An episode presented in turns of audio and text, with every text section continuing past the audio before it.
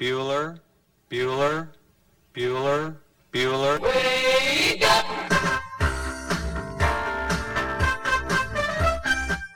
Good morning. Terry Wilson.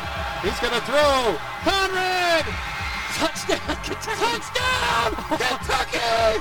Victory! Kentucky! Like, give your fans what they want, you dinguses. She probably smokes marijuana. Bad, bad girl. They Rubbish is buggers over here. Back outside. This is the point where he always hits it. Oh! Aaron Harrison beyond belief. We did it. We beat those British We beat the British. Suck it, Cornwallis. Ten kids. You're basically pregnant for 20 years. Pregnant or breastfeeding. Just wow. Like that sounds exhausting. Potheads. What an adorable, what an adorable bunch of people. Woodson from the gun, play fake, step it up. He's throwing deep down the near sideline. He's got Johnson. Three, down, five, touchdown, Kentucky! Jesus, Rash, get it together. Yeah, Rash. It's game day. Come on. Welcome to Kentucky Roll Call with Walker and Roush.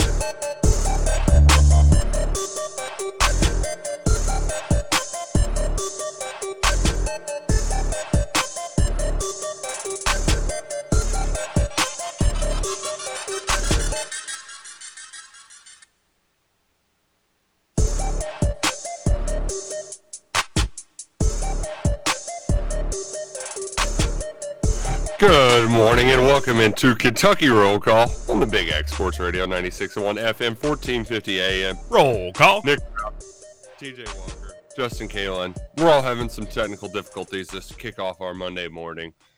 Because what wouldn't it be if it wasn't a cold, rainy Monday after a Kentucky loss? Um, yeah, that that's just that's what we're dealing with this morning, Scoots. Um, I uh, I've already got an angry phone call from my wife because uh, yeah, yeah, yeah. That's just that's what we're gonna deal with this week. This is gonna be one of those weeks. What if I tell you I'm not down for that? I'm trying to make this a good week. I don't have a long week this week, so Oh, Is it- is it- yeah, your is it your possible? radio marathon's over? Is it possible to have a good week after a Kentucky loss to the Vols? I guess that's the question I need to ask. I mean, we've done it so often. We should have this thing figured out by now. The the uh the part for me is that it's just like can I not just get this the it's it's the it's all the stupid stuff that you have to like painstakingly take care of. Um the stuff you don't want to take care of. A la my stupid car that just is like, you know what? We're gonna fix you, but you're not gonna get fixed, but we're gonna fix you, and it's just it's just a whole saga. That thing, it's never gonna end. Same thing with my stupid roof. Thing's never gonna end. Fighting the insurance company, it's just never gonna end. Tennessee, Kentucky, losing that team, it's never gonna end. It's just it's just unending. It just it just it doesn't stop, never stops. And then, uh, at least at least we had a, a fun NFL Sunday. Scoots, our Steelers aren't good No, at football. no, they aren't. I, I would like to think though that they would have had a shot if Kenny Pickett didn't get hurt. No, they wouldn't Um, have. Nope. Steelers are terrible. It's kind of like TJ's Packers. They're just both are destined for failures this year. Yeah, but TJ's Packers are much worse than our Steelers, though. We can agree on that at least, right? Yeah, I agree. Yeah. Okay, there we go. Oh, TJ's trying to TJ's defend mic's on himself. I know. His No. mic isn't on. Uh, Steelers definitely would have had a chance if Pickett hadn't gotten hurt. What are you talking about? I Yeah, don't it turns think out Mitch is a total bum. Had a chance with Trubisky, and he just was horrible, as everybody imagined. What game were you watching? He threw he threw that pick into triple coverage. I'm like, what are you looking at, dude? Like you're just like uh, living on a prayer here. Come on.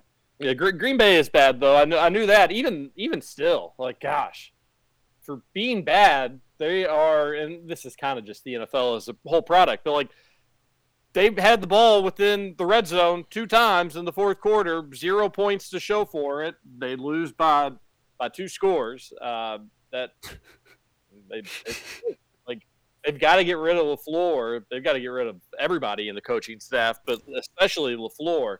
He's terrible. It wasn't a very good sports weekend, but it was a, a good weekend. Every everything else, Uh, have you uh, dressed why Scoots is wearing a toboggan? No, have not. Um, My head's cold. They, He's got, Is chilly, he's got a chilly head because he shaved it. you know what they say? Like I've always heard that bald guys get their head get cold heads. Never really understood it until now. Yeah, it's It's a even real thing. Even sleeping with like the fan blowing on your head, ooh, gets gets chilly at night.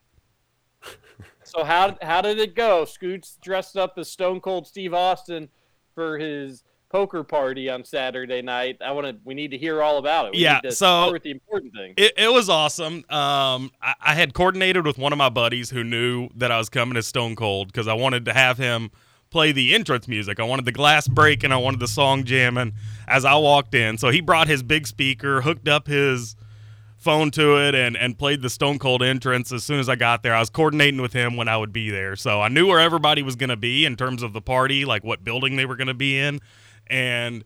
So I get there, he plays the music, and I just I come in with two Miller Lites, slam them together, crush them over my head, and I throw them on the ground, put my arms up like I just won the championship belt. And all I can remember is my dad go, him laughing, and him going, "No way!" and coming up to me and rubbing my head. But no, it was awesome. I was a I was a big hit at the poker party on Saturday. If we had a costume competition, no question, I would have won easily. Although there were some good ones, but no, it was it was a lot of fun on Saturday for sure. I'm I'm glad I did it. It's already starting to grow back. So What was some of the other competition for the the costume? uh, one of my buddy went as Jelly Roll, and he brought his wife, who was Bunny, I guess is her name. I'm not really Uh-huh. sure. I'm not really sure who that was, but so they came as that. Um, my sister and her husband were a hunter and a deer, which doesn't really make sense. Like, why would he want to kill her? It's his wife. Anyways, um, we had another guy who was a hunter. Um, my buddy Jake was a Formula One driver. My dad was eye candy. He had eyeballs and candy all over him, so that was pretty neat. That's that's nice. I like that one. Yeah, I like that's that a bunch of people at a pecan poker party just wore camo, so they yeah. just hunters. Well, uh, there was a few people that didn't get the memo about dressing up, so they kind of got there, and that was like their last minute. Like, oh crap, I don't have an outfit. Well, here you go. We got plenty of camo. We're out in Palmyra. I would imagine. So it worked yeah, out. I imagine the camo is is uh, is free flowing there. Did you shave your armpits to No. complete the Stone Cold look? Does Stone Cold go shaved armpits? Oh yeah. Does he really? Yeah, he's- oh yeah. Huh. Well, Yeah. no, I did. I didn't feel the need to do that because think I, was you're wearing. making that up, TJ. I was wearing an Austin 316 T-shirt all night, so I didn't need to shave the armpits. Well, but I, thought did you- wear. You should have. You all should have seen these shorts I had. Holy smokes! I felt like I was a Daisy Duke. They were so short. I was so worried about, you know, all night. So it was a good time. You, you get a good poker hand and you you, you let it all hang out. What did did you wear? Were they were they jorts? Were they Yeah, jean shorts? very much jorts. Yeah, but they were just Okay. they were short. I wanted them to be short so people could oh. see like the knee brace I was wearing, but they were just way shorter than I was anticipating. Yeah, well, he I d- mean, what's He that? does Trev? shave his armpits. Oh, so apo- will I be receiving an apology? Never.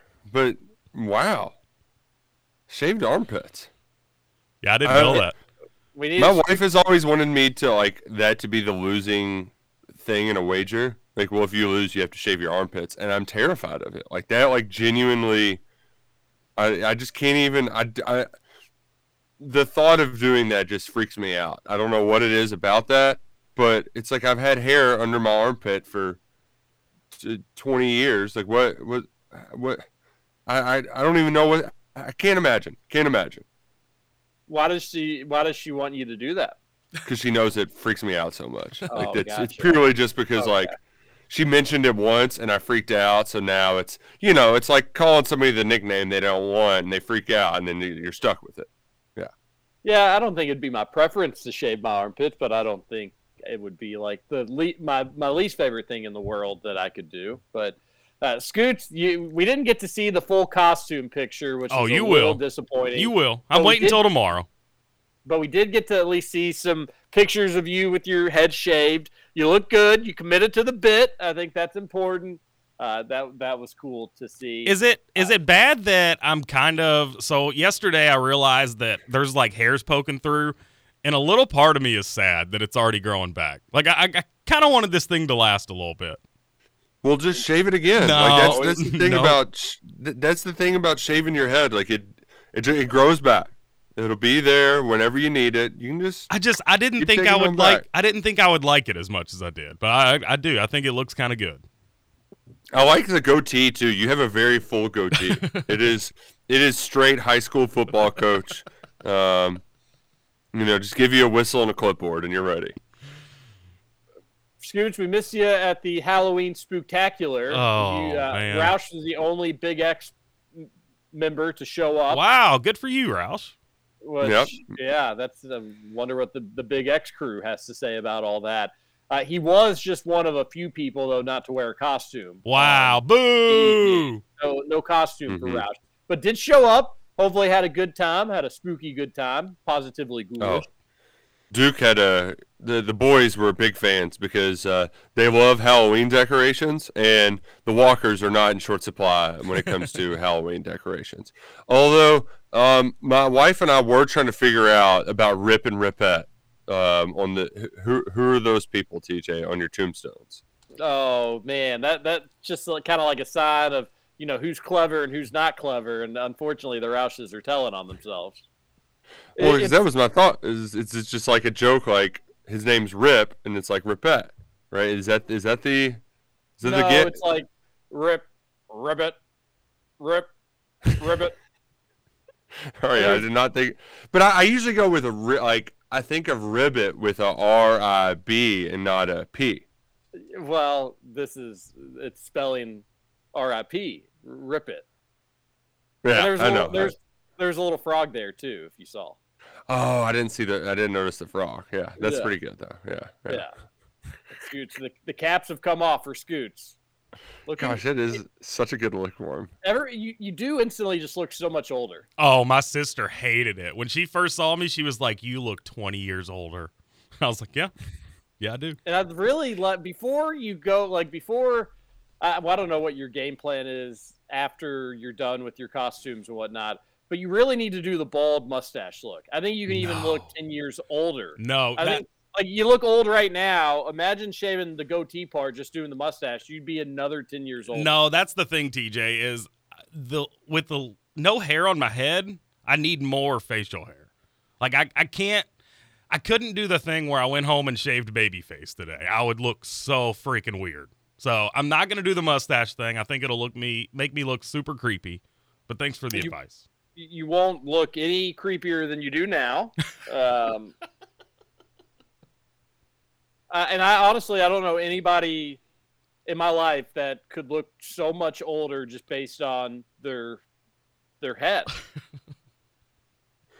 Yeah, I I do think this is our opportunity though now, Scoots, for you to find your sugar mama, right? Like strike while the iron's hot. Uh-huh. They like the Yeah, balds? Well, you know, you can maybe they they'll think you're a distinguished, uh, mature older gentleman. Turns out, no, you're not. You're you're not at all. Not mature whatsoever. Be a huge disappointment for them in the end. It's uh, you may have to put the hat back on. It's a little distracting. He's got his Louisville City toboggan. Louisville City going back to the Eastern Conference Championship game.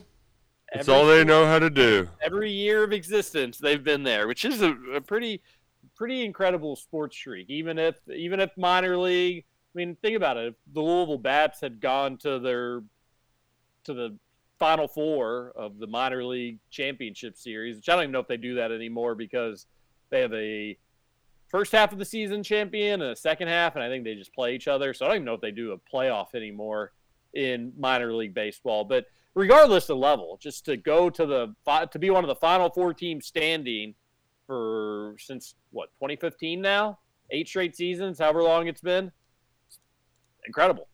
Like you, you just think you'd get it even even if you were one of the best four teams every single season, you think you'd get unlucky one year and just have a bad night, penalty kicks don't go your way, whatever it may be.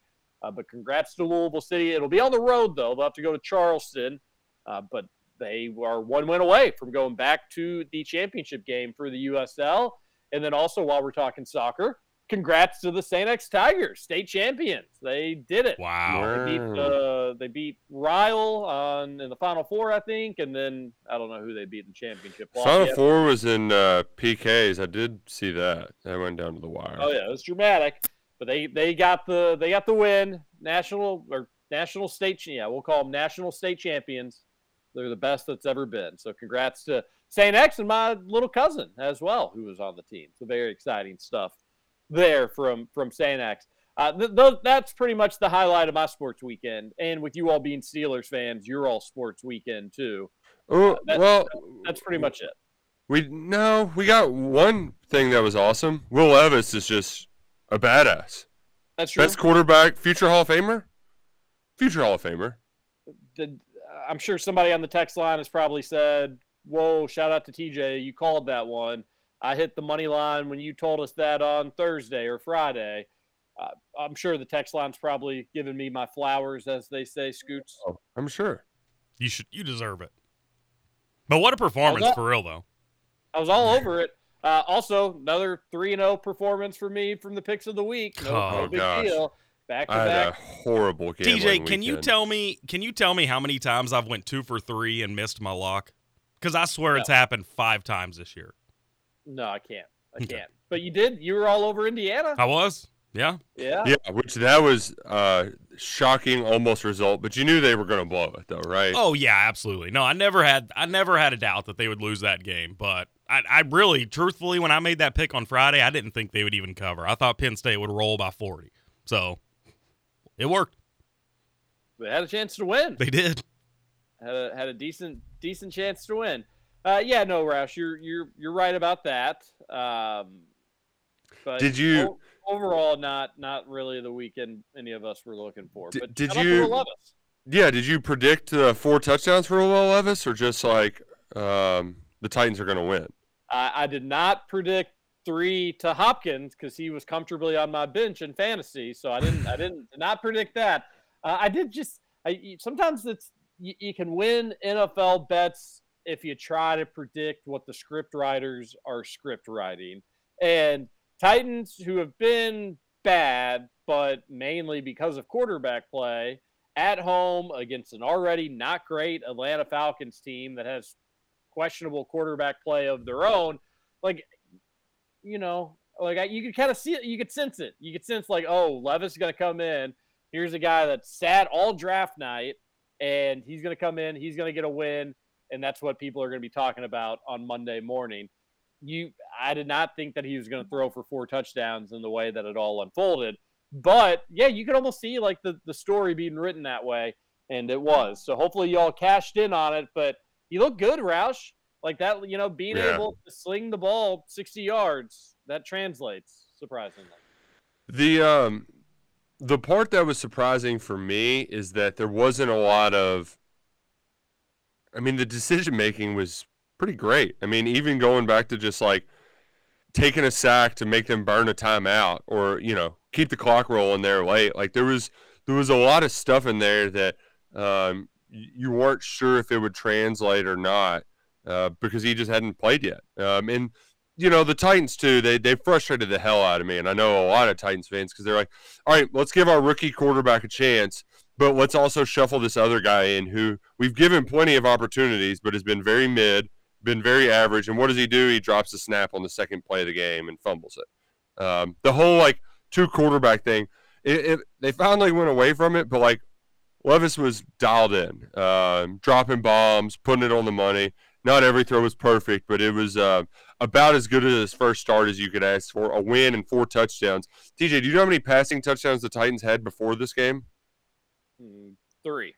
Yeah, three, and one of them was from Derrick Henry. So uh, he doubled up Tannehill's total uh, from the season in one game. So um, really, really happy for Will. All the crap he took um, throughout the draft process to come in and have a game like that. That was that was awesome. That was awesome. Yeah, that that was fun. That was cool to see. Um, maybe the Titans can get something cooking moving forward. Uh, Desmond Ridder was not good again and was turning the ball over. He leaves the game due to injury, or they, they checked him out for concussion. I think everything turned out okay, but they still kept him out of the game. a lot of people have been thinking that his time as a starter in Atlanta may not last too terribly much longer. Uh, this could be this could potentially be it with the injury getting him out, but but also maybe just never maybe never going back to him potentially. I don't know. We'll see. Uh, but it could be maybe something that sparks the Titans in the right direction. We The- get uh, Titans on primetime Thursday night against uh, our Steelers, Scoots. Here we go. Here we go. Man, that, This this Thursday? Yeah, Yeah. Thursday night at Pittsburgh too. So like, part of you's like, oh well, Will should be great, but it's like Tomlin at home. I don't know, you know. Good luck Yeah. trying to deal with TJ Watt, Willie. Yeah, that's gotta suck, right? He, Will Levis probably bigger than TJ Watt. Probably probably would do more damage trying to tackle Levis for He- Watt. He needs to look after himself. He's he's not going to look bigger when Watt's standing over him. Uh, I don't know. Uh, Levis could be standing over Watt. He could be the one delivering the hit. Could be. Probably not. Probably not. Uh, we know a lot of our listeners, big Cincinnati Bengals fans. You all are back. Man, yeah. to The Bengals Yeah. back in a big way. Going on the road, beating the 49ers in an exciting game. The Bengals even kind of getting the death blow there late to make it a two possession game and keep it out of reach for San Francisco uh, on the road. So big win for for Cincinnati. That was that's got to be exciting for them as they get cooking. I know there's a ton of UK Bengals crossover fans here, and uh, just happy you all have something to be happy about. We don't. We, we've got nothing, but at least you all you've got something to. Never a worse October when it comes to football for me. I don't think I've ever had a worse month, a football month. Did did the Packers win one game? I think this month. Green or in UK obviously didn't win any. Any- So yeah, pretty pretty terrible, pretty terrible month. Um, both had buys too, which even kind of makes it like worse because you're just stewing in in your own misery. Uh, So it's been a Mhm. long time since I've seen one of my teams win a football game that I was excited about. Yeah, the Green Bay hasn't won since September 24th. UK hasn't won since I think like September 30th, whatever day that was for the Florida game. So not great, Bob. Not great. And we got to come back and we got to talk about it. So yep. we're going to do that. We're going to hit our first commercial break. The Thornton's text line. Thornton's, they will never disappoint. They never get overwhelmed. They, they've got everything. Uh, our Thornton's text line is a little overwhelmed. Uh, we have a ton of texts. A lot of people very frustrated with things that happened over the weekend. Uh, there was a basketball game, too. And as I was watching the basketball game, I went back and rewatched it. But even when I was watching it at the Halloween party and it was on and whatnot, and I was kind of poking over, I was like, oh my gosh, the one scenario we talked about on the radio show, it is happening. Like it, the one thing that we said was happening, it actually was coming to fruition. So we've got a lot to get to on today's Kentucky roll call, and we don't have a ton of time to do it. So stay with us. It's going to be a fun show. We'll try to make it fun. We'll get through it all together. This is KRC on the Big X. TJ Walker, Whoa, uh, huh? Stone Cold, Justin Kalen Austin.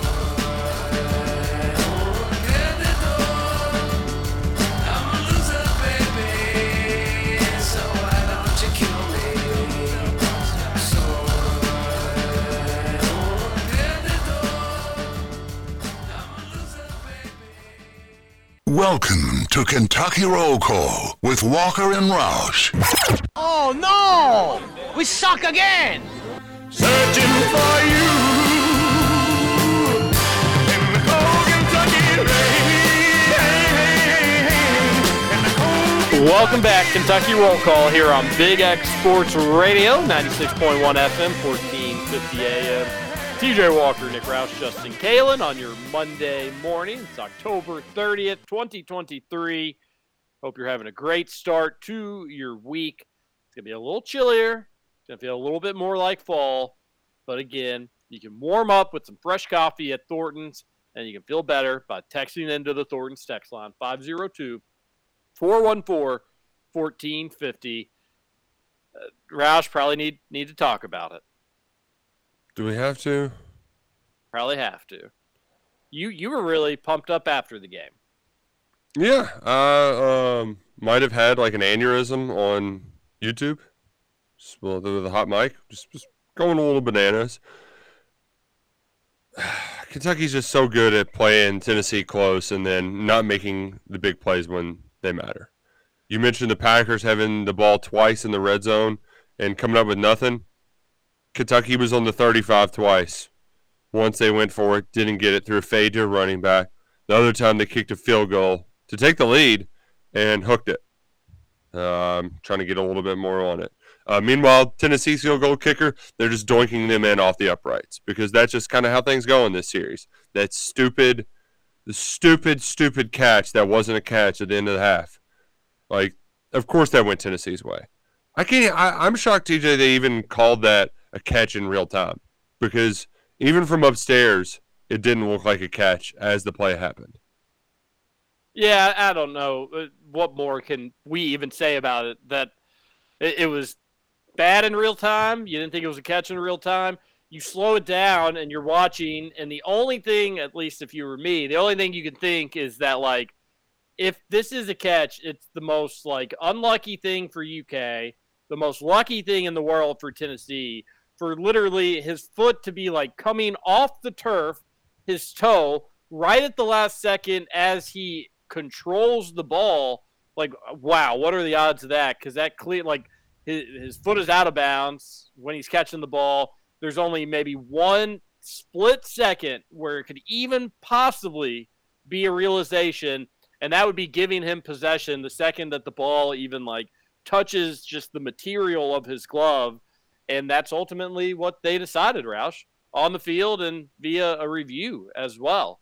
Uh, not a catch, couldn't just would defy, I think, just the laws of gravity and physics for that all to happen where it's a catch. And then I think we all knew that, like, of course, this is going to end up mattering somehow. Like it could, it couldn't just be like a play that ends up just being kind of a throwaway. It ends up mattering in a major way. UK showed some fight Roush. There was times in that game where it looked like, ooh, this is not not good Mhm. for Kentucky football. Getting haywire. And then as it went on, it was like, oh my gosh, Kentucky, you you have every chance in the world to win this thing. Like, not good of you to hang on when you did, but now here's the payout punch. Go ahead and make it happen. You can win this. You look at times you look better than Tennessee, and once again, not putting the entirety of the blame on them because Roush has already pointed out a few things that didn't have to do with them, but the defense lets you down for the third straight game, Roush. Another time where it's just the defense. Get a stop, get a stop, get a stop. And Tennessee was falling forward on their runs for 12 yards. I mean, just could not control the run game, unfortunately. And this is just something we're not used to in Mark Stoops defenses. So this is uh Saturday stunk. I mean, that just stunk. Yeah, and it, I did have a moment uh, where I thought, you know, Kentucky went down ten nothing, three and out, four and out. I'm like, oh gosh, this is this is going to be a disaster. And I think there was a moment where everybody's like, all right, well, they got to do something on this drive, or this stadium is going to just lose it. And uh, they did. They went down, put together a ten play drive that ended in points, and um, the offense it was it was weird. TJ they threw and catch.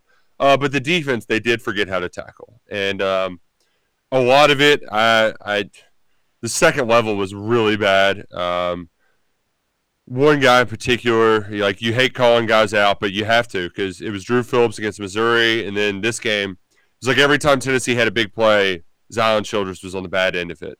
The fifth snap of the game um, is a touchdown because Childress misses a tackle. They run a blitz.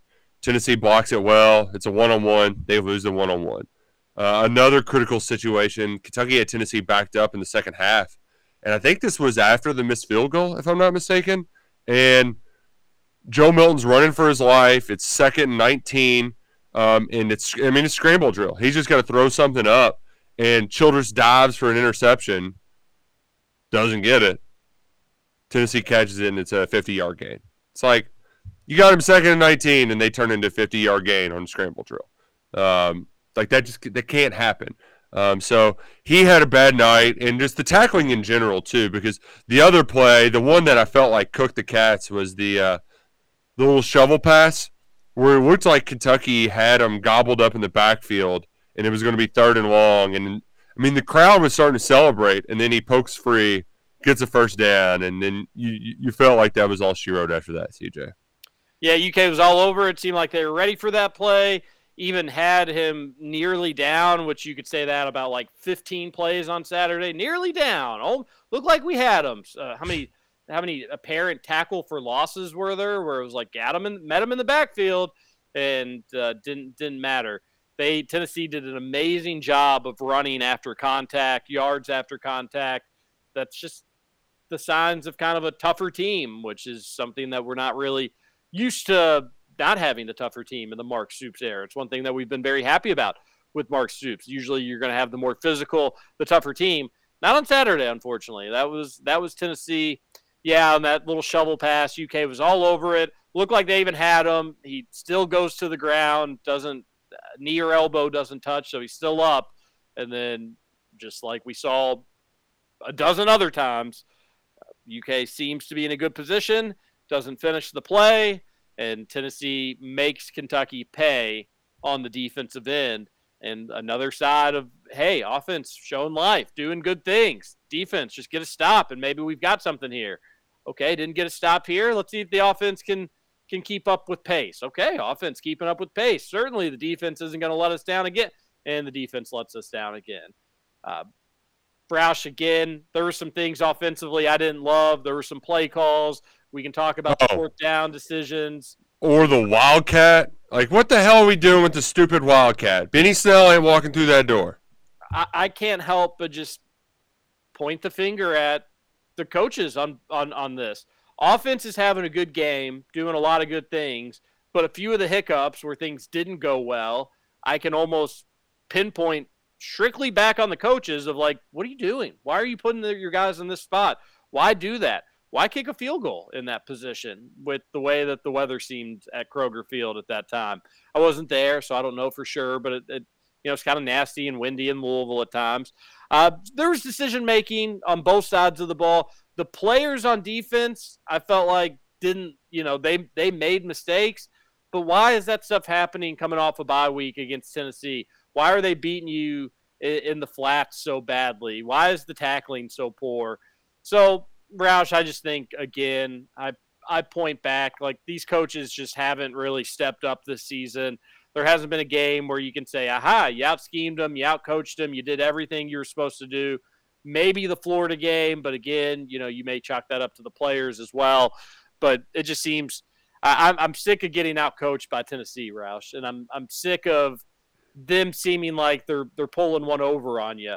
Uh, Eli Drinkwitz does a fake punt in a gutsy situation, pays off, totally ch- changes the whole the whole landscape of that game, and maybe changes the landscape of UK season because UK just has not really looked like the same team since that fake punt in the Missouri game. I'm ready for these coaches to impress me. I'm ready to have a Saturday where UK wins, and afterwards I'm saying, hey, you know what? Well done, coaches. Because you went the entire month without doing it, and you're one of the highest paid staffs in all of college football. And I don't care about like the numbers and the money. I'm not going to be one of those people that are going to say like, well, we're paying you this much, we expect this. I don't care. Like it's not coming out of my pocket directly. It doesn't really matter to me how much money somebody's making. What matters though is that you you're showcasing that you're worth it. That you're that UK is getting a good bang for its buck. And when I feel like Roush we're getting out coached every Saturday, doesn't really feel like we're getting good bang for our buck. Yeah, I I just like they're they're obviously you know I'm pissed about the Wildcat, but to finally get the the passing offense rocking and rolling was encouraging. Uh, Devin Leary had 372 passing yards. That's more than the last three Kentucky football games combined. Um, now you got to turn that into more than just 27 points. Like they needed another touchdown, obviously, but a lot of it comes down to we went in this game thinking that it was going to be a race to 24 or a race to 27 because Tennessee's offense had not done well, but something about this so Heupel just has Brad White's number. He does. Like there's there's really no way around it. Um, you know, I, I, I, want to put plenty of the blame on the players for missing tackles. Um, but like stopping the run, that's supposed to be a strength of your team. And TJ, I mean, how many times, how many passes did they actually catch on Kentucky's corners? Like that weren't just scramble drill, right? Where like he's Yeah. running around. Like it, it was maybe three. Yeah, Like they had some suc- success on the sidelines, but it was more of just like, hey, Kentucky zone. There's going to be a hole here. Make the throw, make the catch, and and if you can do those things, you're going to get a couple yards. They did that a couple times, but you're right. It wasn't just like they were getting mossed on left and right. Throw it up and Yeah, let them embarrass I mean, DBs. but like like w- embarrassing is falling down on the one play. And TJ, I don't know if you ever saw the clip of the route. Like Jordan Robinson just fell down for no reason. I mean, if Well, you're you, knew, you knew something funky had to happen on a play like that, but like you know, I wish He got- wish he got Kentucky beaten. was on the receiving end of those funky plays. he got beaten. he did though, like oh i'm hurt or fell down or i, I don't i don't know I don't, I don't know what the hell he was doing but like dude just go tackle the guy like i don't care if you get beat like get get a pi who cares you can't that was the easiest 50 yard touchdown catch in the history of sec football like I know, I had flashbacks to when Tennessee was playing at UK two years ago when they just were going deep on Kentucky left and right. Although that one was like so so open, it was like, all right, well, somebody, what what the hell happened here?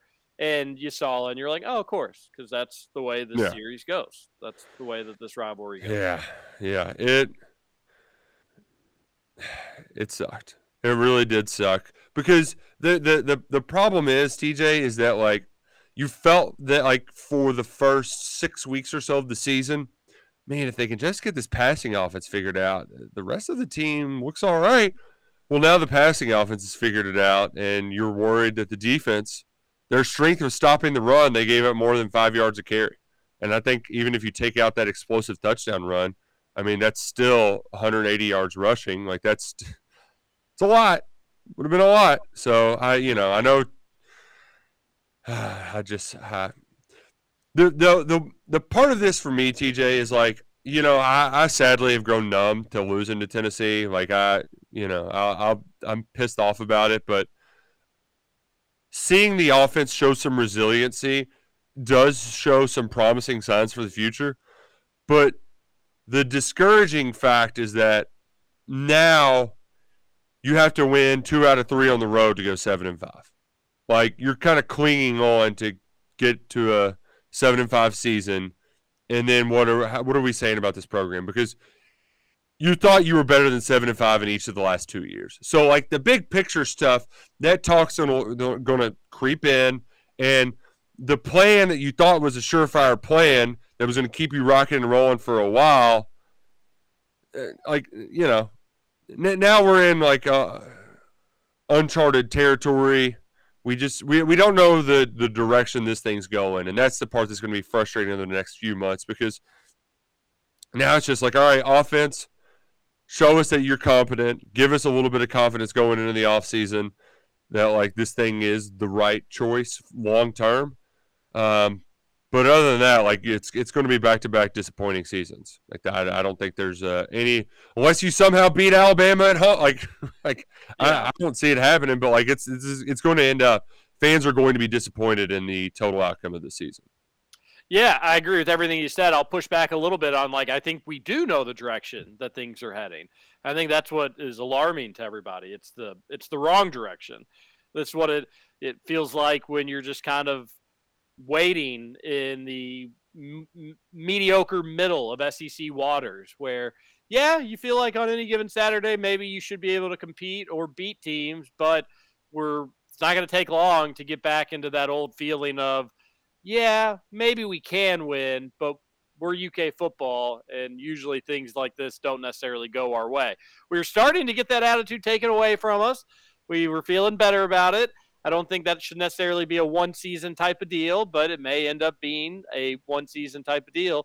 But it seems like things are heading in the wrong direction for, I won't say the first time in the Mark Stoops era, but at least for the first time in a little while. Last year, you had injuries, you had a new offensive coordinator. It didn't seem like big picture program panic was setting in. It was, okay, we may have to tinker a thing or two and just get the formula back where it needs to be, and everything should be fine. Well, we thought the formula was fine this year. We thought that this may have maybe the most talented team that Mark Stoops has had, and the expectations maybe should be at its highest, and they've just they've let us down. And the thing is, Roush, like are you're going to get a lot of fans and you're going to get a lot of shows ours included that are going to talk about expectation radio and how that can change the perceptions of a team and how the fan base can view things and all that sort of stuff we're partially to like blame because we were hyping up this team a lot but Oh yeah. but you know what else were we supposed to do when you're hearing this summer that Deone Walker's having to be taken out of of plays because he's too disruptive. They need to be able to work on some stuff, and this dude is just so dominant that the offensive line couldn't even do anything. Can we can we get that? Can we get a, a disruptive defensive line that has to be taken out against Tennessee? No, they're just getting moved around. They're getting basically placed where they want to. Um, eh, just so the holes are even bigger for Tennessee's running backs. This it just feels. It, and then the offense, we heard so many great things about uh, Devin Leary doing a lot better than Will Levis. Well, that's exciting. We know that the wide receivers should be pretty good. Um, Devin Leary stinks. And then the one bright spot about the offense was somebody that we didn't hear a great deal about in the offseason, and that was Ray Davis for the most part. Well, finally, yeah, they were- they weren't going to be able to run against that team. I don't like they. That was. I was just talking about for like expectation, talking about the summer. Oh, and how right. like everything that we were told hasn't really happened and things that we weren't told is things that are kind of happening. Um, the expectations were just off on this team. And roush if i were on the football staff and i were in that you know i was my job was to try to rally this team and try to get them to to get it to get it together and finish this year strong what I would say is, listen, that Missouri game, you're up in the fourth quarter, you're up by two possessions in the first half you had a great chance to win that one. Tennessee game, you had a great chance to win that one. Georgia, no, you didn't. You got blown out. You got your butts handed to you on that one. But you look at things and you say, like, how far away are you really from seven and one? Again, if we're just talking among ourselves, probably further than we care to to think. But I mean, those things are true. You did have a double digit lead in the Missouri game. You had every chance in the world against Tennessee to be able to win that game. UK is not terribly far off from being seven and one. And then where things stand right now, a disappointing five and three Roush. I'm not excusing that. I'm not like I'm I'm I'm as frustrated as any UK fan. I'm just I'm playing a I'm playing a different role here for a moment. All three teams you've lost to are in the top twenty. You've lost to three top twenty teams. One game could have gone the other. You know, both games you had leads or a chance to take the lead in the fourth quarter, two out of those three games. If you're trying to keep their spirit alive, I think you can paint the narrative, Roush, of hey, we're pretty close. I know it hasn't gone the way that we've wanted, but we're close. You can still beat Mississippi State. You can still beat South Carolina. You can still beat Louisville. I don't think you can beat Alabama. If I were a coach, I wouldn't be saying that necessarily, but I'd be saying, hey, let's look at the rest of the schedule. Those are four teams that we probably feel like we have more talent than, or three teams that we feel like we have more talent than.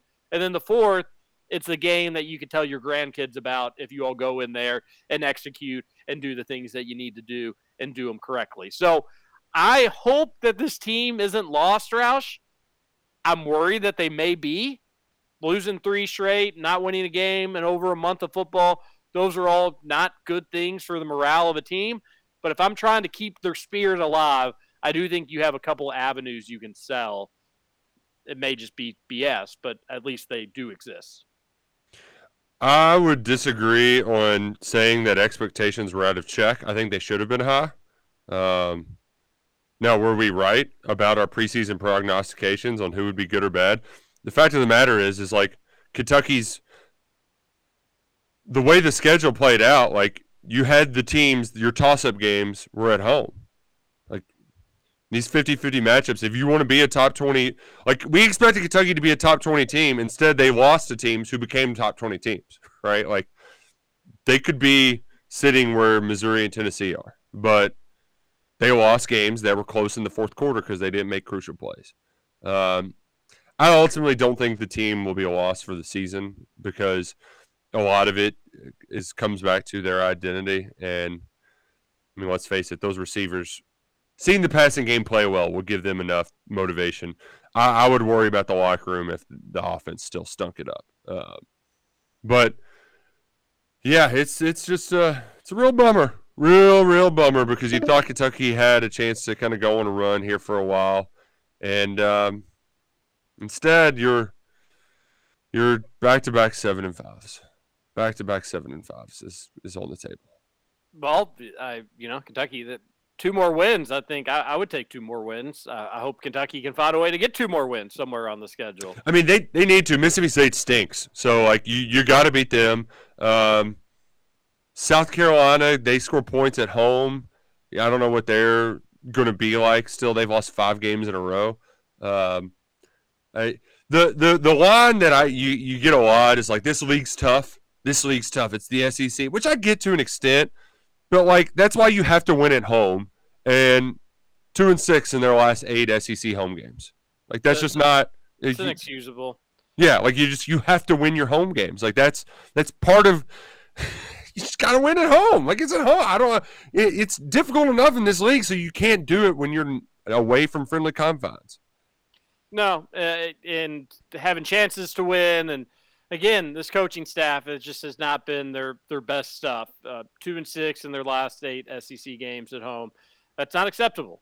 Like we've liked where the bar has been raised. Anybody that's really shouting "fire Mark Stoops," they're idiots. We're not going to Yeah, be doing it on the little- radio show crazy. at least right now. But it's a it's an underwhelming year from the coaching staff. We were expect we were told better things were coming. We were expecting better things. They've been right there. They've been close, but close doesn't change five and three. Unfortunately, All horse grenades. Mhm. We we jumped on a lot of those Saturday Our- night. hour one Kentucky roll call done. We'll talk more about the game. Obviously, we've got a jam-packed Thornton's text line. Cats played basketball on Friday night. We'll talk about that as well. This is KRC on Big X, hour number two, coming up next.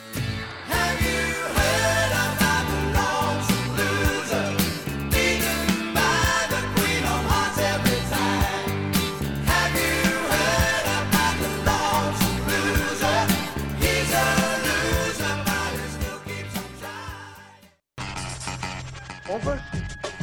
You say over? I ain't heard no fast lady. Welcome back for hour two of Kentucky Roll Call Nothing is over until we decide it is. with Walker and Roush. We're just getting started, bro.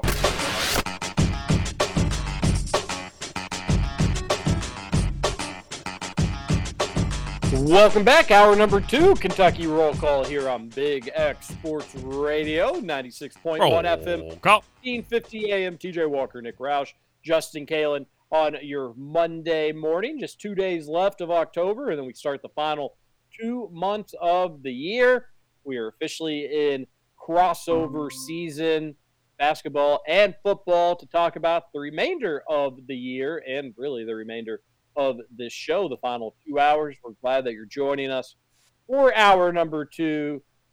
If you're feeling a little blue like myself from this weekend, Salsaritas will get a pep in your step. Wildly addictive chips, creamy queso, hot spicy salsa, and anything you want made to order right in front of you. So you know it's going to be fresh. You know it's going to be delicious. Two locations in Louisville, Middletown. It's got a drive through, and St. Matthews newly renovated interior, beautiful covered patio out there in St. Matthews as well. Check out either location. You will not be disappointed. The Salsaritas Fresh Mexican Grill. Uh, Roush, I would say it was a fun first hour, but the subject matter hasn't been fun. No. Talking radio with you two fellas has been really enjoyable. Oh, especially that dingus with the bald head. Ah. While watching some of the UK football game at the wedding I was at on Saturday, uh, a, a wedding first happened. What was that? So we're at the wedding. Everything's going well. The couple, the the the newlyweds wrote their own vows. You don't always get weddings when you get the own vows. That was Those really are cute. nice. Yeah, Yeah. it was really cute. It was it was a really nice wedding, and we go we, we leave the ceremony, go to the reception hall. Everybody's sitting down. We're kind of waiting on like tables to be called for food. Um, they're doing speeches, and about like 20, 30 minutes go by. They come back on the mic, and they say, "I'm not sure if you all have heard this or not, but the father of the bride has passed out and he's was taken to the hospital. Oh my gosh, that's The bride and the groom joined him, so they are no longer at their own wedding. We're going to proceed with dinner, and we'll keep you all updated after dinner as you know we as we can. How have we had? I went to a wedding. Something similar happened. I mean, this is twice in two months where the father of the bride has had a medical emergency at a, at the wedding. I'd never been to a wedding when something like this has happened. Uh, the the people that I was talking to and the people at our table, they had never been to anything like this before. The mood, just like knowing the bride and groom aren't there, like the the the mood of the entire reception hall totally changes. Oh, It like it, it almost had a, a slight for a for a moment had like a slight funeral sense to it of just like did you hear? Yeah that's so sad. Oh my gosh. And by all accounts like the the father of the the bride is okay. We think he's okay. He's in, he's with the right people going to the right spot obviously. So we eat. Then like the the band comes back out. Great band. Awesome band. It was a really fun wedding. The band starts to play but the bride and groom are, are still not there. Um, so then we see that they're taking the cake away Roush and we're like oh boy well that's oh gosh. yeah, this may mean that like we're not you're not getting the cake tonight. But so we we danced, we hung out, we then we left. we, we eventually had to get out of there. Uh, we're not spring chickens anymore. However, we were told that the bride and groom did eventually come back Whew. to much fanfare. Okay. They, they were able to have some of the dessert and party and dance and stuff like that. So it all ended up turning out really well. They said the people that stayed late said it ended up being like one of the more fun party weddings they'd ever been to, just given the circumstances. But yeah, sure. Uh, uh, and by all accounts of yesterday, father of the bride doing well, doing better, uh, just dehydrated, stuff along those lines. So everything looks like it's going to be okay. But yeah, wild Saturday night for for me at my wedding. Yeah, that um. So, but everything's okay with the the father of the bride, then I presume. Yeah, the last updates we got all good. Just a little dehydration. Everything's going to be okay. Well, Well, when they came back to the wedding, they were like, you know, in jeans and stuff. They weren't in their in their suit and wedding dress anymore, um, which is understandable. But just kind of a weird weird night. See, and that at least uh, the one I went to, bride and groom. Now they were away, like they kind of had their time alone, but they didn't like completely leave. Uh, but yeah, that has to be has to be kind of awkward, right? Like you have all this build up, all this build up for this big party, and then, whew, air taken out of the room. But Ta- uh, glad that he's okay. Talk about things you don't expect to go wrong on your wedding day. I mean, you, you spend all these months planning and thinking about what can go wrong during the big day. That is not one of the scenarios that you think of. No, it, it's not. And Scoots, now that you're a babe magnet and it's going to be wedding bells, church bells, and wedding choirs here soon, what do you do in that spot? Do you leave the wedding? I don't see. I was going to ask you all that because you all have actually gone through the whole rigmarole of being married. I don't. I mean, I guess it depends how serious it was and how old my dad is. I reckon, but I, I probably wouldn't. I think I would trust that he, like you said, TJ, was going to the right place in the right hands. I mean, there's me leaving my wedding. There's nothing I can do for my dad. I'm not a doctor. I mean, I I know it's great that I'd be there for moral support, but you know, we just paid for this big wedding. I got all my friends and family here. I, I think I would trust the doctors in that situation. I, I I would too. Well, and like a lot of it's that's what's crazy is like the guy that um, I get I yeah a lot of it's dependent on what exactly is wrong.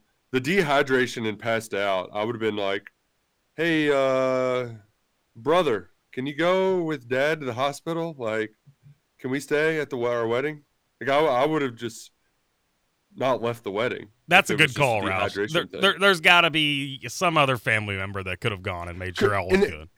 And that that's what happened in the the wedding we were at. Is the, I mean, the father had a history of seizures, It was a more of a recent thing, but he had a seizure.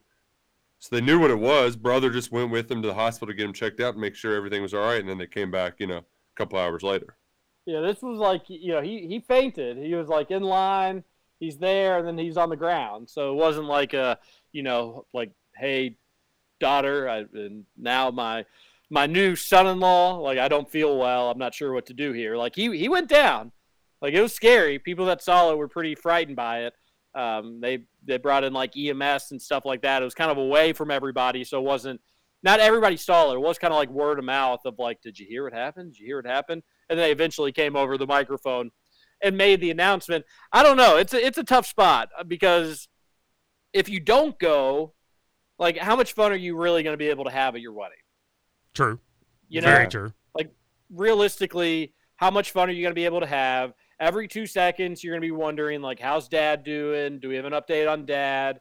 Dad's dad's single, by the way. So, like, I don't know if he. It's not like he had a wife to go with him, and she's an only child too. So it's not like they had other siblings to go be with him. Um, it's a tough spot, and I, I think what I would do is that like I'd have to assess the situation.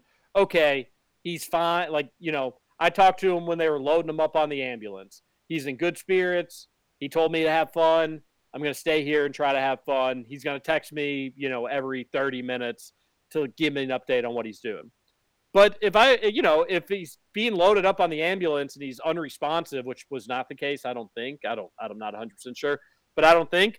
Then at that point, I probably am leaving my own wedding. It's probably like, all right, I'm not gonna be able to have fun here as is. Right, I, right, I may as yeah. well just like be with my dad. I can come back to the wedding if things are, are going well. I just I don't know how good of a look it's going to be if I'm partying out on the dance floor while my dad is unresponsive in a hospital. So it's a it's a really yeah it's a it's a tough spot. There's there's really no right way to go about it. I think they handled it perfectly with what they did, and uh, I was just sad I wasn't there when they eventually came back. But supposedly, uh, like all their wedding party was still there waiting for them. A lot of the guests were still there, and they they partied well into the night. So it all ended up being okay. But yeah, it was unlike any other wedding I'd ever been to. Imagine them Yeah. coming back from the hospital and everybody was like, "Well, guess the party's over," and they come back to an empty reception. That would have been depressing. It'd be kind of sad. Yeah, uh, that would have been that would have been kind of sad. But uh, the food was good. the The ceremony was beautiful. The reception was fun, despite that hiccup, uh, but just a, a little bit different. And then I'm keeping up with the UK game in the meantime of it all. And uh, we ended up getting home. We ended up watching the end of the game at home. It- but um, yeah, that that that was my Saturday night. Oh, Man. that's a that's a wedding you'll never forget for sure. Yeah, yeah, yeah. You got to put it lightly. Roush, the UK exhibition game, basketball on Friday night. That was that was forgettable. That was one that we will forget. Yeah, yeah, and it's because it was about how you would expect most first exhibitions to go for a young team, where they start out and it's a lot of, uh, you know, kind of sloppy stuff, right? Like turnovers, bad shots. Like, hey, the other team's kind of playing well. Let me just dribble up the court and shoot a three without passing the ball, or take kind of a contested 18 footer. Um, and then they finally got it together. Uh, and end up scoring 90 in the second half. The I think the the defensive questions about this team like that they're still going to be asked. Um, and obviously the the questions about the lack of size. Like that's just going to be how's it going to look? How are they going to deal with this, you know, against bigger teams? I don't know. I I, I think it's we'll see, right? Like we'll see. It's going to be a they're going to have to outscore teams to win. Um, so you know, go do it. Go do it. Uh, unlike some of the other Cal's teams that could be outscored and still found ways to win. Okay, you know what I mean though. Like they have to, but offense is going to have to carry the day for them, right? No, like, I, I, I yeah. agree. You're gonna you're you're probably not going to be winning games in the 50s or in the 60s, and that Right. that'll be okay. I think fans will be more excited to see a faster pace offense and more scoring, and I I, I know exactly what you're getting at there. Yeah, I, I was. Uh, was like the exact scenario of like we're not going to learn anything from this game. We're going to be opening with the football regardless of what happens. Which all things that were true, mind you. But I was like, but what if you know? What if Kentucky struggles? What if they win by 14 or something like that, and they end up winning by I think 23 or 24? But it is only a one point game at halftime, and it's like, oh boy, this is not not what we were looking for here. Um, that's bad, folks. Like I just to get out in front of it, it's not the end of the world. It's not a big deal. UK basketball should never be up one over an NAIA school at halftime, ever. Should just never happen. Um, shouldn't happen against a D2 school. Bad basketball can happen. It's exhibition. It's basically a glorified practice. It is what it is. That's not good. That was not a good look for UK in that first half there. Uh, they played better. They're going to be. They're, they're going to do a lot of really fun things offensively. They've got a real a lot of really good talent. It's one game. I'm not really changing any of my takes in a major way, except Right, Roush, right. un- until they get a big guy back. The interior is going to be ugly. It's just gonna Oh, be- yeah. it's just going to be ugly. Uh, they're going to get scored on inside. They're going to get lost inside. The communication inside, I think, is going to probably be a little bit of an issue of like, oh, well, I thought I was doubling in on him. Well, you doubled in on him and you left him wide open for a backside layup. Like, I, I think just what happens in the interior with this UK team from a defensive standpoint ain't going to be very fun on the eyes until they get a rim protector. That being said, once that happens, I think we'll have to change and judge this team differently. But until then, let's just hope they can put up a ton of points because they're going to be giving up some points too. My so yeah, and I, and I'm with you in all this, and like this team, you know, they they just need as many reps as they can get, right? Like a lot of these guys, they just got to learn through stuff. Edwards, he's going to be frustrating while he figures it out. He's just going to be playing sloppy, uh, knowing where their their teammates are on the court. Like they they just need a lot of reps together. That's that's what a lot of this comes down to.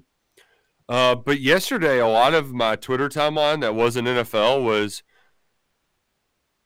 high profile exhibitions. Like Tennessee was at Michigan State, and I don't I don't remember I, I don't I didn't see the final score there. Um, Tennessee won. So Tennessee won, and then Illinois beat Kansas, um, Mhm. and Hunter Dickinson never w- won there. They were televised. I thought I thought if you did like D one to D one scrimmages, they couldn't be on TV. Like I I, think- thought they had to be secrets. I think if it's like with a charity aspect, you can do it televised. Interesting. Okay. Purdue also played Arkansas this weekend. Yeah, Ar- Arkansas beat Purdue. Illinois beat Kansas. Tennessee beat Michigan State. I think Duke beat Villanova. That one was a close secret scrimmage, I'm pretty sure. Uh, yeah, you're getting a lot of secret scrimmages, and you're getting some surprising scores. Rick Pitino and St. John's, they lost to D2 Pace. Yep. PACE, that's the school. They Yep. beat Rick Pitino's team. Rick Pitino's team supposedly shot 25%. I just can't. I, I'm sure it's already been stated. I haven't seen like any quotes from Pitino. I just, I, I wonder what kind of hyperbole he got himself into in that loss. Oh, I would love to hear it. The Yeah. best exhibit, the best exhibition team we've ever played. I've ever played against. The most competitive exhibition game in the history of exhibition games. You know, it'd be something great. Indiana, they were actually losing at halftime. Where Yeah. Kentucky, I, I'm kind of like jaw dropped, hit the floor. You shouldn't only be up by one. IU losing to University of Indy at halftime, but they ended up being just fine in the second half. Scoots. Well, yeah, and then that's the thing. Somebody texted in the picture to the text line of Indiana trailing by two at half. Indiana trailing by two at half is no worse than Kentucky winning by one at half. I mean, so you, you shouldn't be able to text that picture. And it's just exhibition game, so it's not really that big of a I deal. mean, it is factually worse. I mean, factually, yeah, but the game's not over at halftime. That's the beauty of mm. college basketball. I love it. They play two halves. Yeah, but I'd rather be winning at half than losing. Mm, I mean, at that point, it doesn't. Winning versus winning by one or losing by two really doesn't matter against a team you should beat by 20. Factually, probably not inaccurate, but I'd rather be the winning, the one winning though. Fair enough. To each his own. this is Uh, also going to be a team that they're going to have some shooting nights that are just uh, not good. They're going to have some bad shooting nights, and I don't know if that's something that you could just like go crazy on Calipari about, like get better shooters. He, he shouldn't have built a roster like this. Antonio Reeves is a great outside shooter, but we've seen he can be a little streaky from outside. And then with everybody else, if you don't like what they have, then you probably wouldn't want those star freshmen. So like DJ Wagner is a star, but he's not like the best outside shooter in the world. Same with Dillingham, same with Justin Edwards. So if we end up having an issue with the shooting of this team, Roush, it's really more of a makeup of this team than anything else. Like if you would have rather them go get a proven grad transfer shooter than freshman Rob Dillingham. That's going to be the take you're going to have to have. Um, otherwise, we're just going to have to probably live with a couple bad shooting nights, which that's where I've defaulted to. And I'm going to be okay with Yeah. that. Be super Yeah. athletic. Don't let it be a common trend that shooting's an issue. But yeah, this this team will have some off nights. I don't. I, I think, and you saw that first half, not the best shooting. Yeah, I just anticipate that like you just can't have everybody shoot bad at once, right? Like, you know, um, hey, how about you know y- you can afford to have Reeves have an off night if Dillingham or DJ is making shots or Reed or you know what I mean? Like, let's of the four or five guards, uh, let's limit it to two, please, Yeah. please and thank you. Yeah, and then I, you know, if this is going to be a trend, and they were getting beaten off the dribble, and Georgetown was able to score inside, and credit Georgetown, they were hitting some tough shots too. Uh, but again, it's an NAIA. Kentucky needs to win that game by 30, 40 plus. But I, I, if Georgetown's able to get inside and finish inside, I really hope Cal will not have death by a thousand paper cuts. Like, if this is going to be a trend that teams are going to be able to score inside, shoot over Tre Mitchell because he's only six nine, and that's not Tre Mitchell's fault. He probably didn't anticipate being the five for Kentucky coming into this season. But if this is going to be a trend, like what Georgetown did, other teams are going to be able to do. I hope Cal will play some zone, Roush, try some different things, double down inside. You know, if that means they kick out to the perimeter and they get an open shot from 23 feet, I'd rather Yeah, give up the yeah. open 23 footer than I would just one on one from three feet or from two feet, where you're giving up several inches, which wasn't the case against Georgetown, but that made it even more concerning that UK wasn't giving up size, but they still were able to succumb to as many interior points as Georgetown had, or just, you know, uh, points where Georgetown would beat one person off the dribble and then everybody else was having to play catch up the rest of the way for UK's defense. But I hope Cal will get creative and crafty and try some different things defensively until he gets his seven footers back, if this is going to be the way that they're going to play. And maybe it was just Georgetown Roush and like most of their players were small. So it's kind of tough matchups for some of these bigger UK guys. So a couple Which- guys were getting taken off the dribble that when That- they're playing power five guys, they won't have to worry about. Hopefully I- that's the case, but if not, Cal needs to be adapting. There is a thing as being too short. Like that is uh, frustrating. yeah. Yeah. it's it's it's it's hard to deal with. But um, oh, Scoots, yeah, that's, that's pretty good. that's pretty good. Should we read some text on the Thorns text line? Yeah, and we're probably going to end up having to make some tough decisions on this text line, but uh, yeah, we can absolutely read some of them. Uh, is there a meaner fan base on the internet than Tennessee? They're just vile. That's how they that's how they operate. Yeah, it'd be nice if you didn't if we didn't lose to them every single year in football. Steam won't do much until the bigs are back. We'll lose to most teams with a pulse unless we get hot from three. Tre Mitchell Adou Thiero front court is just too small, especially when you factor in our three man. Edwards is so soft too. Still like Wagner's potential in Cal's dribble drive, 10 second shot, and then go offense. Um, yeah, Edwards being uh, not a physical guy is frustrating. Like that, that's just gonna it's just gonna make me mad sometimes, TJ. But if if he starts finishing through contact, which I know he will, it'll take some time. But it, it's it's gonna it is gonna take him some time, and he, that's why he's built like T Jones, but he doesn't play like him. You know, so he's he's gonna be a different cat. Gotta gotta Yeah. get accustomed to it. I think I mentioned it last week with Edwards. He's going to be a buttons guy. You're going to have to push the right buttons for him, and hopefully you're going to be able to like tap into some aggressiveness, physical play because you're going to need that from him. And once UK gets healthy in the front court, like once Bradshaw comes back, you can move Mitchell to the four, and then maybe Thiero to the three. So like Edwards, if you're not going to play physical, if you're not going to play tough, UK can have a lineup where they can they can do people that they, they'll play people that are going to be a little bit more accepting of contact if he's not going to be willing to do that. So uh, we'll see. Yeah, no, but I agree, Texter, that like I I think that we were so concerned about bigs for such a long time. And not that our worst fears happen because UK does have like we've got the bodies, we've got the pieces. They're just not healthy. So it's not like the first the, the biggest fears were realized, but they kind of are because the players aren't able to play at this juncture. And so we need to remember why we were so worried about the big situation. It's because having Tre Mitchell play the five long term is not going to be a recipe for success. So yeah, I'm gonna I'm gonna have like I'm gonna keep my expectations in check, Roush. All I needed was that first half of the Georgetown game just to like, hey, you know, you've been battling national media a little bit. Let's just take a deep breath. This team should be fun, but they they need they need a seven footer. They can't roll with a, a six foot nine guy again. And Cal's told us we, we're smart to listen to Cal. Like when we're able to kind of piece through the BS, which is not always the easiest thing to do Nope. we can learn a lot from him. He is the one that is telling us that all his best teams have rim protectors. And he's telling us that this team at its current juncture does not have a rim protector. So we also need to listen to Cal. I think he knows that this team is it is what it is until they get another piece involved and then and then maybe it can be something different. But until now, we're going to stink around the rim. Oh yeah. Uh, by the way, Cooper Flagg, the top recruit in 2024, he has officially committed to Duke. Uh, everybody knew that he was going to go to Duke. UConn tried to make things interesting. I think we were all rooting for him to go to UConn, uh, but he will he will go. He will be a, another elite white basketball player to go play for the Blue Devils.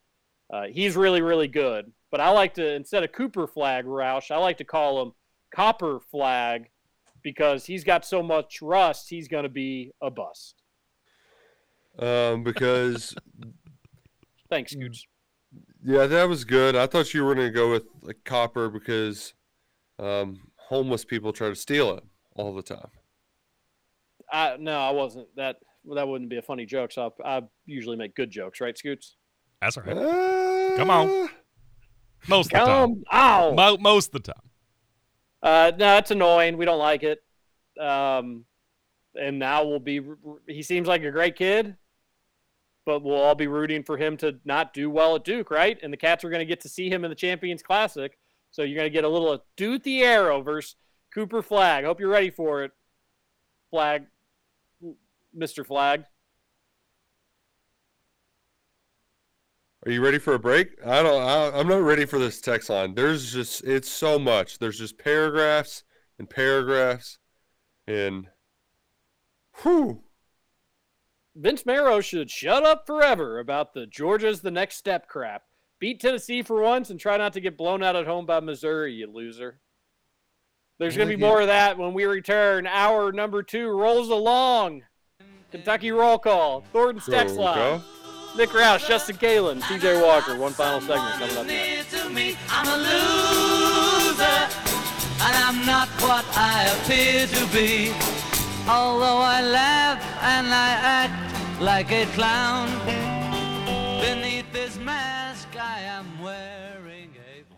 Welcome to Kentucky Roll Call with Walker and Roush. Cal's great again. This his teams to bounce back. This is the first time in nine years he has had a team lose three in a row. That is pretty unbelievable. Yeah, it is. That is unbelievable. like that's it, just saying it out loud. I, I feel a little spoiled that we've reached that point, um, and I'm down. But at the same time, like hashtag perspective, perspective.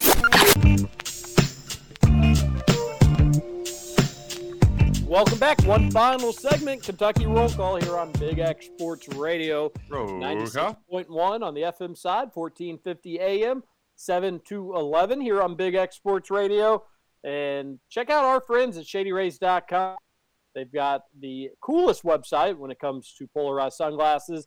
You will not be disappointed. with their selection. They've got different shades for every occasion, and they've got more than sunglasses snow goggles, Blu ray glasses, prescription glasses. Check them out, shadyrays.com, and do not forget the promo code Big X at checkout, 40% off. Holiday season right around the corner. Go ahead and just knock a few of them out with some Shady Rays, shadyrays.com. And do not forget that promo code Big X at checkout.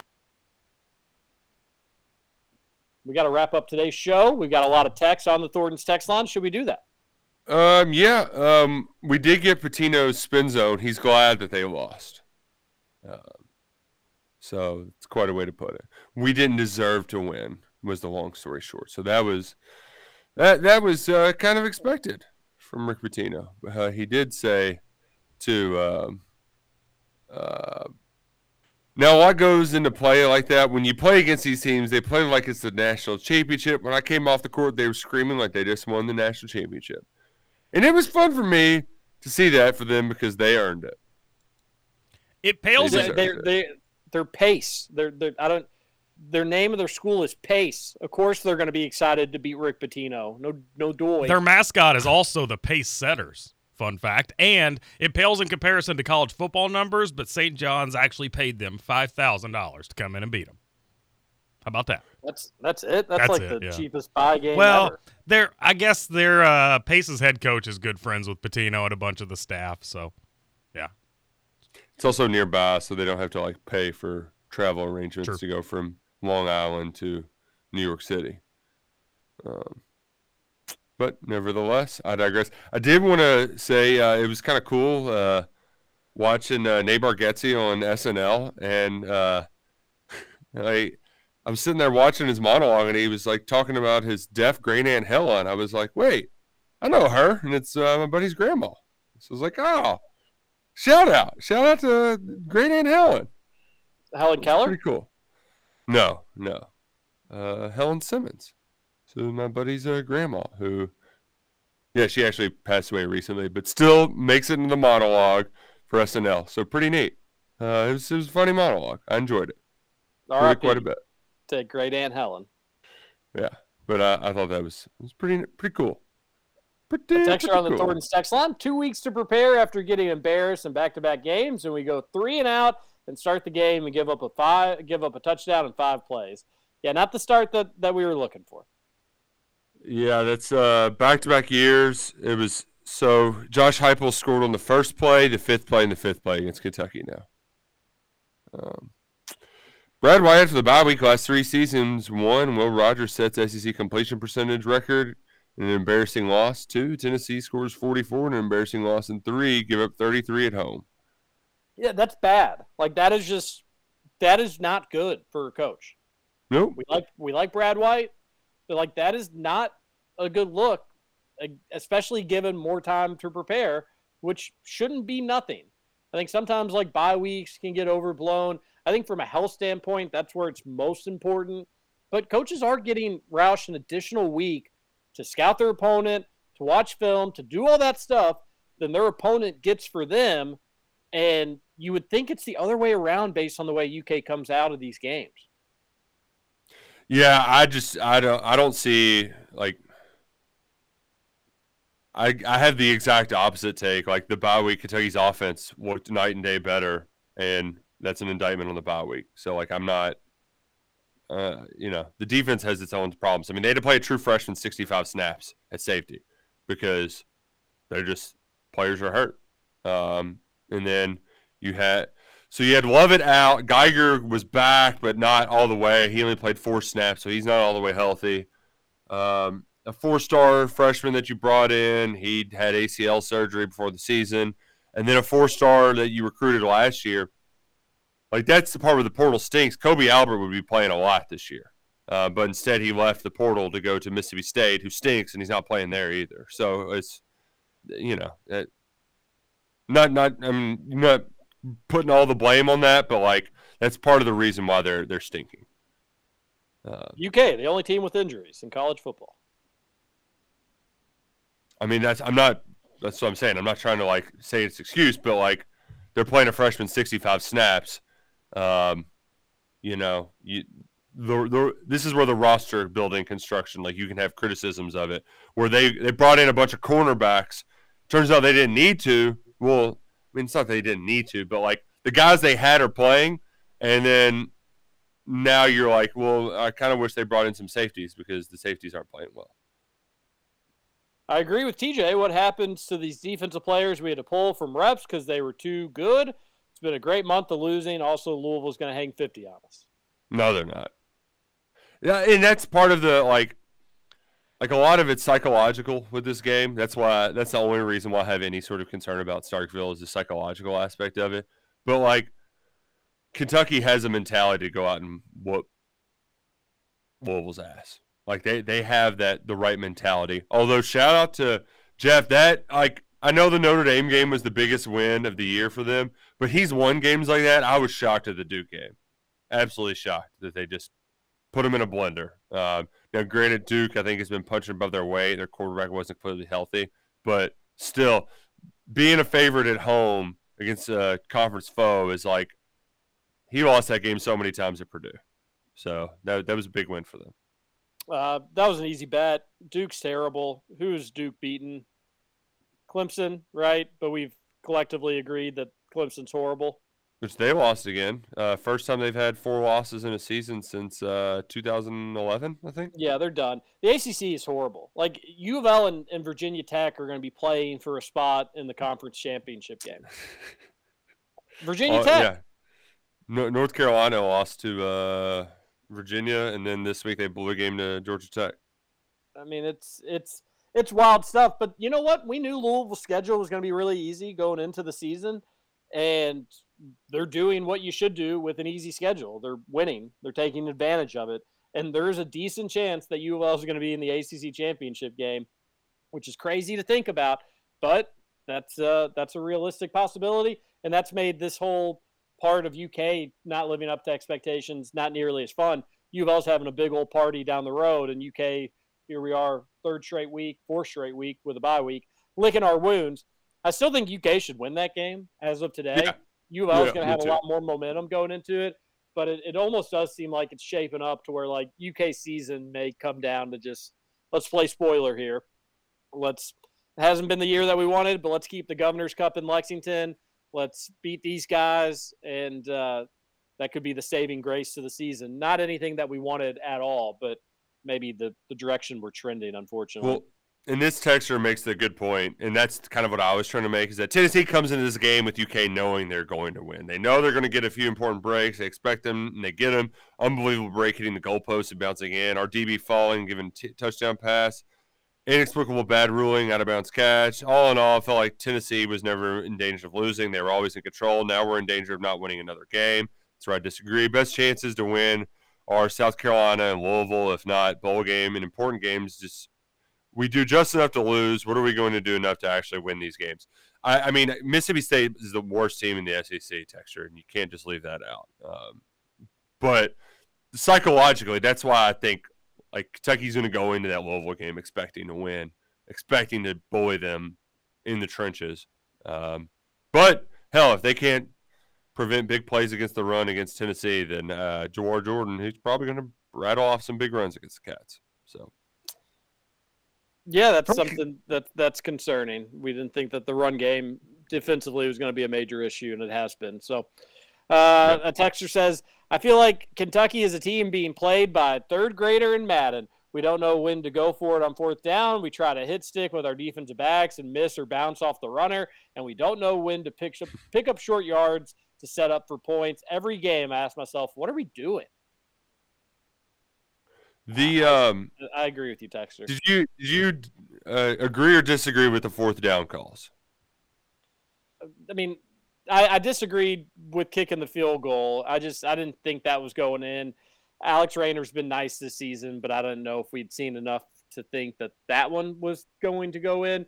Uh, heck, I wanted them to go for it on the first possession of the game on that fourth and one right there. See, but that's what I mean. Like, I, I, I don't really disagree with any of them because as bad as off now, like the third and one quarterback sneak, like Devin Leary isn't Will Levis or Jalen Hurts. Like, what are we doing here? Like the the actual calls, I wasn't the biggest fans of, and you know, throwing a fade to a running back, like, come on, what is that? But like the decisions at the time, I mean, you were down two. It was fourth and ten. It was right around his range. Like I, I, I don't, I can't blame him for giving him a shot. So I, I didn't really disagree with any of the fourth down decisions. Maybe the play calls, I would like to see something a little bit different. Yeah, I, I I would not have kicked the field goal. I'm okay being aggressive. In some of those instances, yeah, I, I agree with you on the play call aspect. Another texter says the Florida game was the outlier of the season. Kentucky's defense was flying around and group tackling, and no one was gaining an extra yard against them. Since then, it's been putrid. They are just standing around watching each other, hoping someone makes the tackle on their own. They miss a tackle. It's another five or 10 yards before fi- someone finally gets them down. It's embarrassing. Yeah, it's bad. It's not not what we're used to from UK's defense, not what we were anticipating. And it does seem like Roush, that Florida game maybe was the outlier. Uh, yeah, yeah, and but like also the way that Florida, like it's easier to group tackle when you're in condensed formations like Florida was versus Tennessee having like it's it is wild to watch them line up and like there's just a cornerback like lining up 25 yards away from the rest of the team. You know, like they they, they really do uh, give you trouble in space, but that's why you have to just fit the runs better. And when you have guys like I felt like a lot of times in this game, Tennessee would kind of run into a wall of players, but then their guys would like spin out of it and get seven yards. That was the the frustrating part is that like you kind of had the run stopped, but then they would turn it into like five or six or seven yards out of that, and that was the that was the aggravating yards that really added up on Saturday. Gonzalez Uh, Jones transfer back to Texas State. He constant he consistently misses tackles and assignments. Big third and seven, and the running back didn't even have to block him on the Milton run. That's gross stuff. Yeah, yeah, not not great play from him at all. Um, also makes you appreciate too, just like how good like Yusuf Corker and D West were, because that if you got a physical tackler at that safety position, it make all the difference in the world.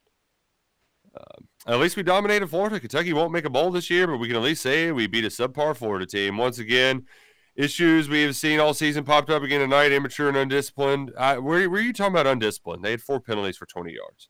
Maybe Stoops should take a page out of Cal's playbook and tell everyone we are young and we need to give this team more time. Of course, they will make dumb mistakes because they haven't been there before. You think UK football is not undisciplined, Roush? They had four penalties for 20 yards. What, What, did you? they have the game before? Who cares? They're coming off a bye week, and I. Wait, no, no, no, no, no, no, no. We can't. We can't. No, no, no. We're not doing that. We're not doing that. You, they are undisciplined, but you can't just like. They are No. undisciplined. So why are you arguing otherwise? What's the But point? they of didn't. arguing do- other- They, but they didn't commit penalties. team. No they didn't commit penalties last game. Like, Like- that, like- you can't. Like we can't. You can make uh, undisciplined more than just penalties, Roush. This is an undisciplined football team. Don't die on this hill trying to. so, but are, but are they undisciplined because they didn't tackle well? Like, is that is Yes, that discipline? Yes, that's discipline. Oh, All right, if, if you want to call that discipline, then That's fine. hundred percent discipline. Some people would say that falling down and allowing a wide receiver to catch a fifty-two yard touchdown pass is being undisciplined. I think Some that's would- just failing to execute. But Well, like, if you want to just- call, if you want to call, if you want to put that in a discipline, then I'll I'll call for that. It's just that most people just associate it with penalties, and like the only time they committed penalties was the two false starts back to back, which was dumb. And then they got like a twenty yard gain, and it was fine. Which, but I like, mean, again, undisciplined there too. But yeah, uh, undisciplined can be more than just penalties. If anybody arguing that this UK football team is anything but undisciplined, they're not watching. okay, yeah. But my thing, TJ, is like penalties are like Kentucky committing penalties, which is usually how they to describe that, was not what cost them that game. Like they did clean that up, and like you got to hat tip them for not making a bunch of boneheaded penalties. Like they made that a point of emphasis, and they cleaned it up in the bye week. Like I'm going to I'm going to give them credit for that. But to your Because- point, like I, I do agree. 120 yards of penalties, though. I don't know if I'm really like clapping for them because of that. Admittedly, I mean, they got rid of it though. They fixed that problem. I mean they didn't get rid of it because they still had four penalties. You know, like I mean, but teams are going to commit. But teams commit penalties, like that happens. Like they're they're 18 year olds. Uh, eh, but to your point, TJ, I so I side with you typically, but like normally, like in the last two weeks, just undisciplined has all been like committing penalties. That's like the only thing that. Pe- but like, yeah, they got to. They didn't tackle. They fell down. That was bad. I, I would put it under that umbrella too. Um, so is it okay for fans to lose their minds when Stoops says we got to get back to work after another disappointing loss, like Cal says when they say I haven't seen him? Asking for many friends who only listen to a radio show from 10 to 12, waiting to be told what they can and can't cheer for and believe. I mean, like I don't even. Sure, be mad, do whatever. Wish the transitive property was a real thing in college football. This game would have been a breeze the way we handled Florida. Loud noises. I'm in a glass case of emotion. I know, right? It does go back to like Tennessee can't win at Florida, and that that kind of just and Kentucky can't beat Tennessee. Like it's weird how in college football these things pop up, and that's why there is reason to be somewhat concerned at Mississippi State because Kentucky has, just hasn't won there. That team stinks, but like they just haven't won at that stadium. It's a night game. Yeah. A texture says defense couldn't stop friends playing toss in the parking lot. Another texture says death by dink and dunk. Mm-hmm. The dink and dunk also was a lot of just missed tackles too. Not so much. I mean, yeah.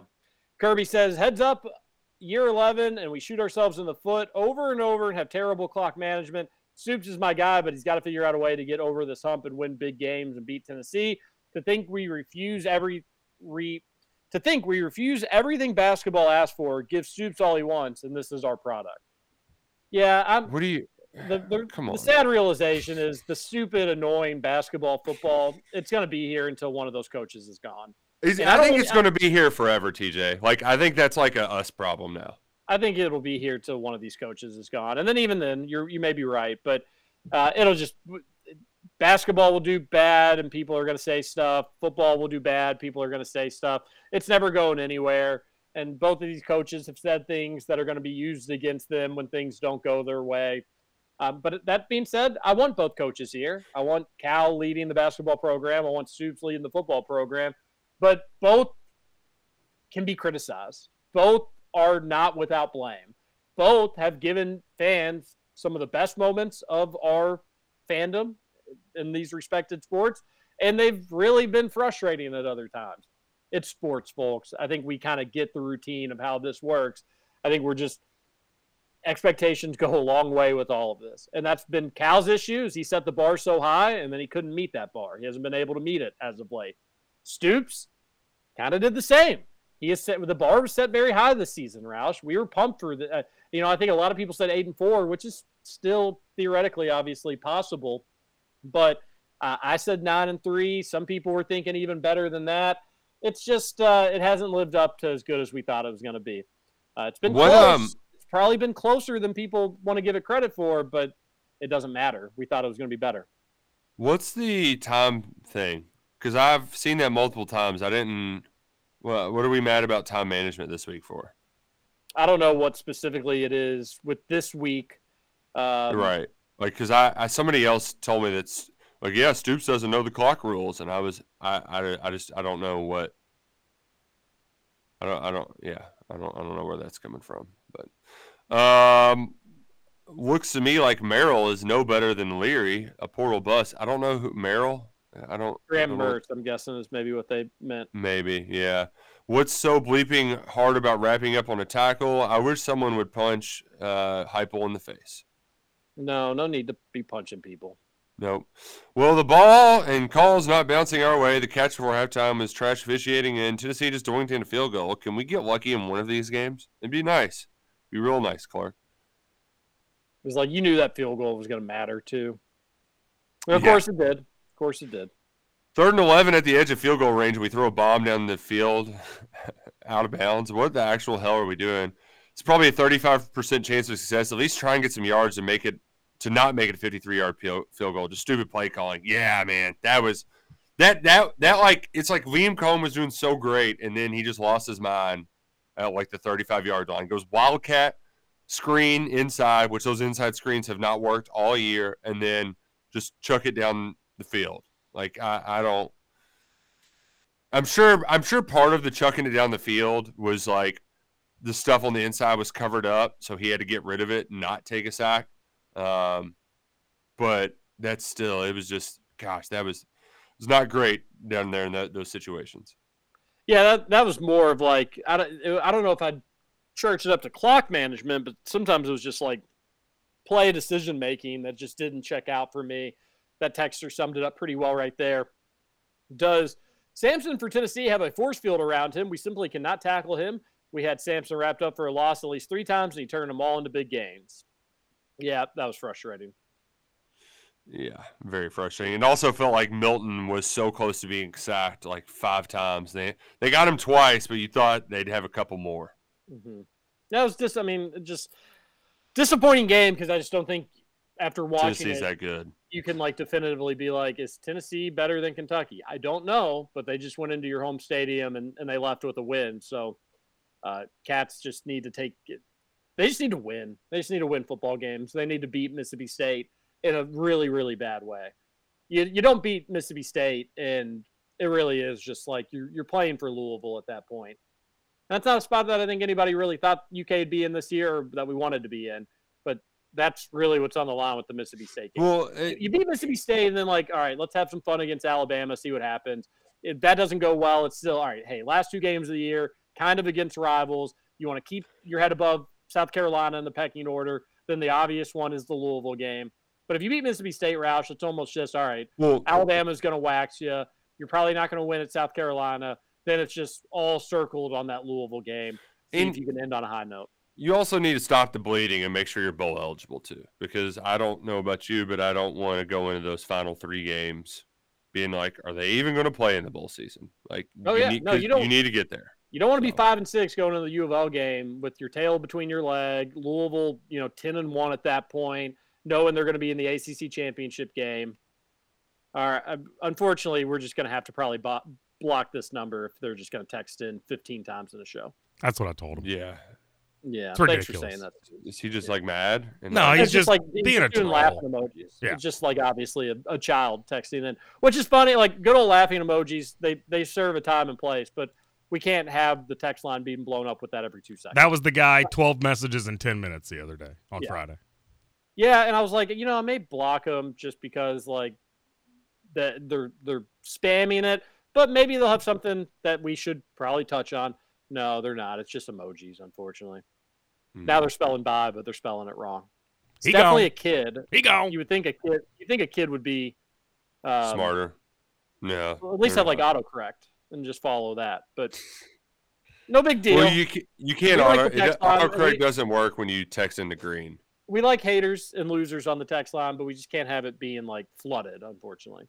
I'm certain Georgetown College would beat Georgetown University. Uh, it was funny, Roush. A lot of people at the Halloween party did, did did not know that it was not Georgetown University. Oh, that's fun. I was like, it's the one in it's the one in Kentucky. Georgetown's in Kentucky. Well, yeah, this one is. A texter says Rob Dillingham, starting point guard. I feel like that's going to be a conversation at some point, if it's not already. Um, well, it's not really already, but it will be at some point. Yeah, it will be. Um, but I, I think a lot of it should come down to does he play defense or not? You know. And I think so many people too, like uh, me, uh, when I say so many people, me, I'm talking about myself. Once UK got both of them, Roush, it was like, well, who cares? You know, we'll figure that out. And Yeah. I think everybody just kind of defaulted to like, well, Wagner's going to be the starting point guard because he's ranked higher. But I think all along, like, if Wagner had gone to U of L and UK had Dillingham, we'd probably be like, Dillingham may be the better point guard you know, we'd probably talk ourselves into that. Once UK got both of them, it was like, well, who cares who's better? We'll figure it out in time. And we will. And we'll get through this Thornton's text line in time. It's uh, not not the show we wanted to do today, but we'll get through nope. it. Halloween tomorrow. We'll have a spooky good time. Tuesday edition of Roll Call. This is KRC on the Big Axe. TJ Walker, Nick Roush, Justin Kalen. We'll see you on Tuesday.